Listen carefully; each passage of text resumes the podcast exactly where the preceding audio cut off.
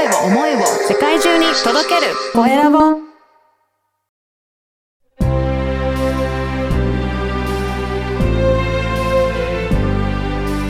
経営者の志こんにちは、小ラボの岡田です。今回は、おうち丸ごと片付けを得意とされているリース業の佐々木ひろみさんにお話を伺いたいと思います。佐々木さん、よろしくお願いします。お願いいたします。佐々木さん、まずは自己紹介からお願いいたします。はい。えー今ご紹介いただきましたように、リユース業として、おうち丸ごと片付けというのをしている佐々木と申します。ともともと、買取サロンを、うん。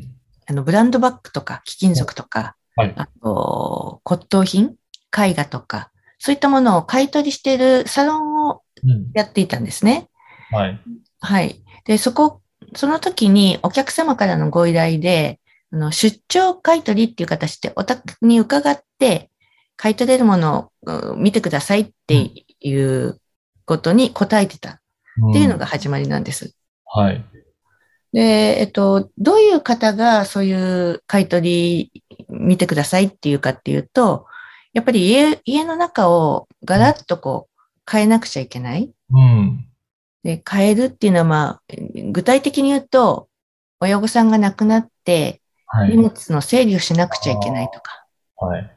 結構そういうのがきっかけになっているので、うん。ですで、あの、お宅に伺ってたっていうのが、はそもそもの始まりですそ。うなんですね。でもそういうふうに、えー、まあ、ご両親のところを引き継いだら、結構物がいっぱいあって、一人でそれ片付けるの結構大変なんじゃないですかね。そうなんですよね。うん。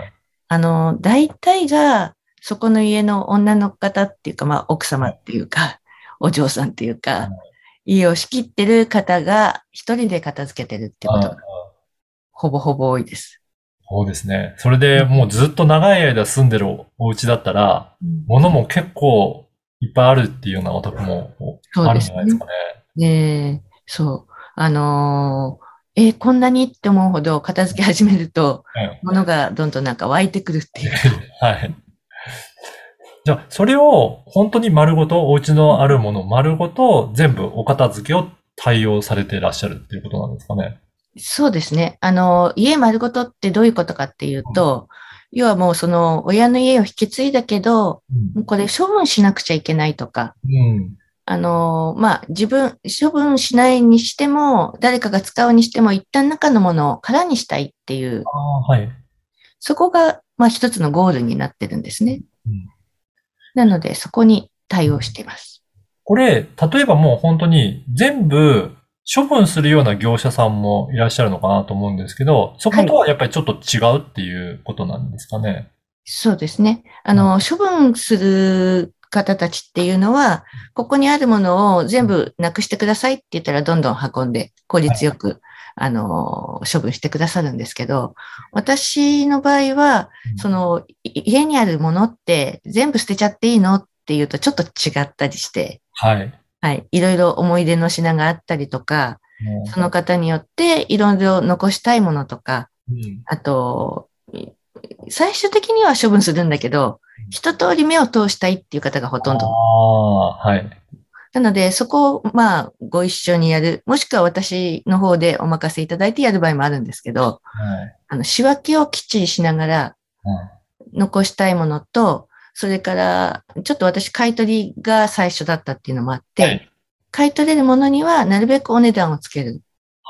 はい。で、もし買い取れなかったとしても、お値段はつかないんだけど、誰かこれ次の方が使ってくれるなっていうものは、そのまま、あの、お引き取りができる。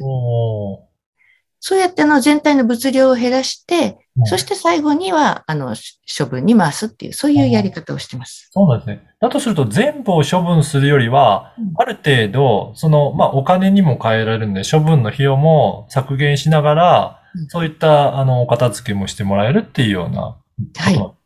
あ、そうなんです。はい。ああ。じゃあ、まあ本当にね、大切なものだったら誰か次使ってくれるといいかなとか、そういったところもえー利用できるので、なんか、あの、本当に捨ててしまうんだったらなんかもったいないなっていう気持ちになる方もいらっしゃるかと思うんですけど、ちょっとそういった意味では気持ちの面でも良かったりするんですかね？そうですね。あの、日本人の美徳というか、まあ昔の方の、はい。はいあの、もったいないって今おっしゃっていただきましたけど、そういう気持ちがあるので、あの、お金にならなくても、やっぱり誰かが使ってくれれば嬉しいわっていうう、んなんかちょっと捨てるのことに罪悪感があるみたいは。ない感じなので、そういった意味でも喜んでいただけます。そうなんですね。あの、この番組は経営者の志という番組なので、ぜひ、はい佐々木さんの志についても教えていただけるでしょうか？はい。えっ、とですね、片付けをするのってすごく、あの、知力体力っていうか、はい。なんですね。ななので、それを少しでもその方の負担を軽くできて、で、片付けた後に、なんかこう、すがすがしい気持ちが残るような、うん。そんなお手伝いができたらいいなっていつも思ってます。いやーそうですよね。その片付けた後は、やっぱりスッキリして気持ちいいなっていう、透かしやすい気持気持ちになると思うんですけど、でもやってる途中って、はい物が多いと特にいつこれ終わるんだろうとかっていう、途方もない感じで思えたりするんじゃないかなと思うんですけど。そうですね。もうなんか始まったら結構ちょっともういろんな葛藤もありながら、もうなかなか現場は大変です。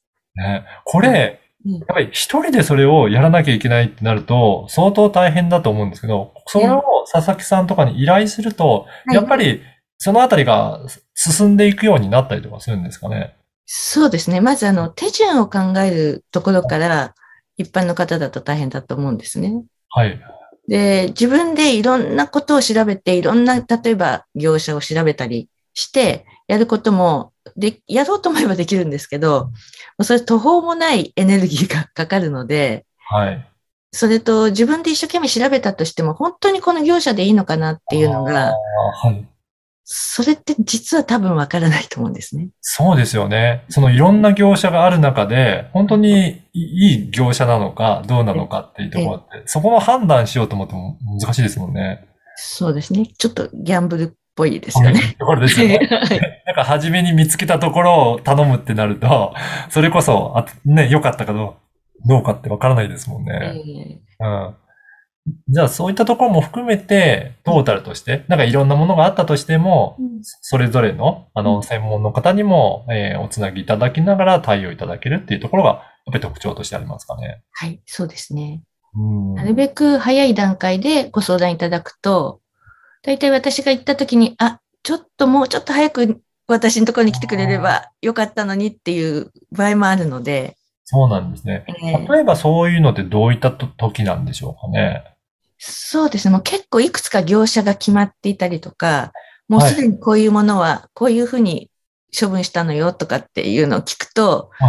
ちょっと残念だなって思うことがあるけど、申し上げられないですけどそう。ですよねうん。やっぱりもっといい、えっと、対応の仕方があったんだけど、まあもう決められちゃったりとか、もうそれ終わった後だと、しょうがないなっていうところもあるんですね。そうですね。うん。いやーぜひ、じゃあ、結構早い段階に、もうそういった、例えば、あのー、両親とかから、もう相続とかで引き継いだっていう時、まあ、いずれ何とかしなきゃいけないんだけどっていうような段階からもうご相談する方が、うんいろいろトータルとしては良かったりするんですかね？そうですね。それでもうちょっと言ってしまうとうん、遺品整理ではなくて、はい。あの、ご自身で自分のものを整理するっていうのが一番いいので、はい。ね。だから一つ区切り、例えばまあちょっとお仕事が、えーちょっとリタイアっていうか、ちょっと変わって時間ができたとか、はい。